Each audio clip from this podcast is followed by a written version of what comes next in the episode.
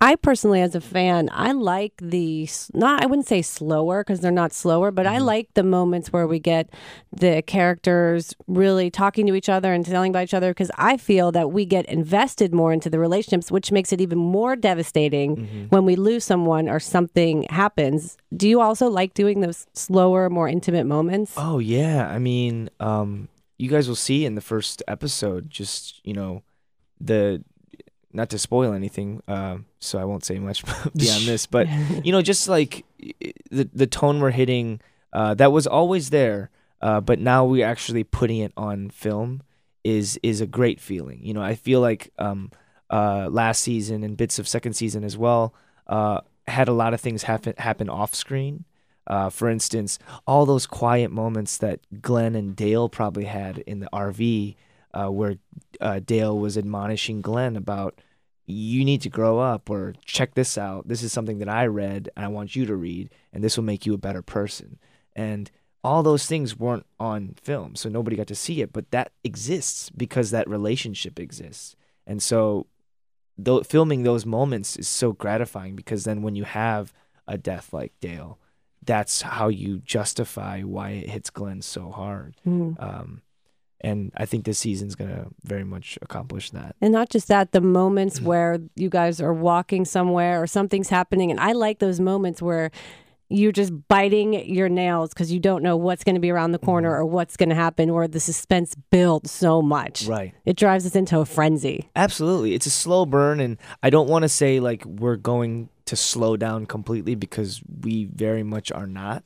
Uh, but we're definitely going to play um, this if this season were a song, we're definitely going to play this whole, you know, the quiet bridge and like a coda or something here. And uh, really hard hitting chorus and you know just these silent verses, just kind of like that. It's one of those bands. It's almost like instead of like a speed metal band, which is like what what season three was. It's like a band that gets quiet and then they then it kicks in, it gets loud, Yeah. then it gets quiet again, then it Yeah. kicks in loud. I mean, you know, we're talking about oh, it's a slower character, Yeah, but no, we don't but episode slow. one has one of the biggest action sequences Yeah. I've ever seen on the show. And the Mm-hmm. more interesting, different ways to kill zombies, which is also shocking that they can still come up with stuff like that and impressive at the same time. Yeah, I mean, you guys have both seen it, right? yes, Yes. Holy crap. Talk about torture. Thanks a lot. I lost like nail polish and I was just like all alone. My dog thought I was insane. I was screaming and yelling. That's I mean that's that's a testament awesome. to Greg Nicotero Yeah. on on pulling off directing a really difficult difficult ask. I mean the things that we pulled off in that place that stunt you're talking about. Yeah. I don't even know how he did it. It's uh, it's unbelievable. Yeah. I, he showed me the storyboards. I know he did. it. I still can't believe how he did it. Uh, Steven, let's talk about your character Glenn. We're talking with Steven Yeun, the star of The Walking Dead, which uh, premieres season four at 9 p.m. on AMC on Sunday night. Glenn's a guy that in the first few seasons added maybe some levity, some goofiness at times. I think that's why kids related to some, him so much. And you always had kids asking you weird questions at Comic Con and sending you drawings to fill your trailer and stuff. But last season, like things got really dark with him. Yeah. I mean, really serious.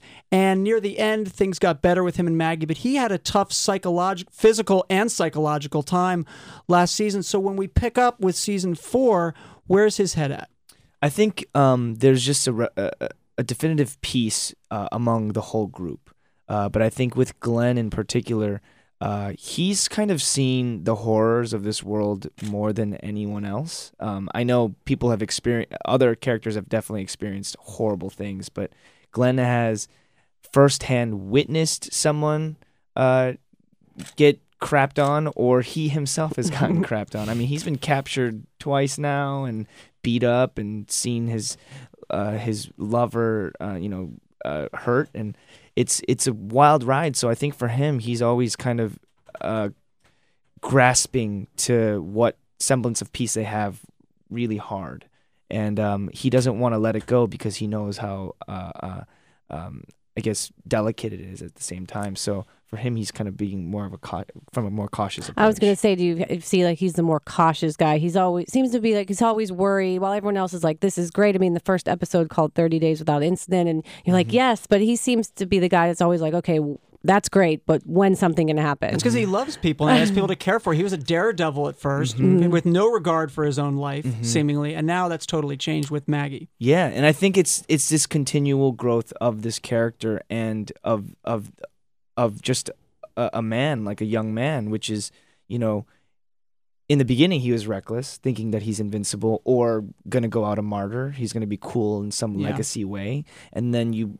Then now he's on the other end of the spectrum, which is like, hey guys, we need to really buckle down. He's maturing, but I think maturity also incorporates like knowing a tight balance between both sides. So And I think it, that has to do with, you know, it seems to be like the theme is you really can't live in this world without somebody. Mm-hmm. So being with Maggie, that gives you someone to fight for and I guess to live for other than yourself also. Yeah, absolutely. I mean, you know, uh, this is corny in itself, but like you can kind of liken it to Into the Wild, Krakauer's. You know what I mean? Just uh, Glenn was that kid, which is like I'm just gonna go off and do my own thing and um, make my own mark, be a wild kid, and if I can if I can kill somebody or look cool doing it or whatever, i it's gonna be awesome. And if I die, who cares?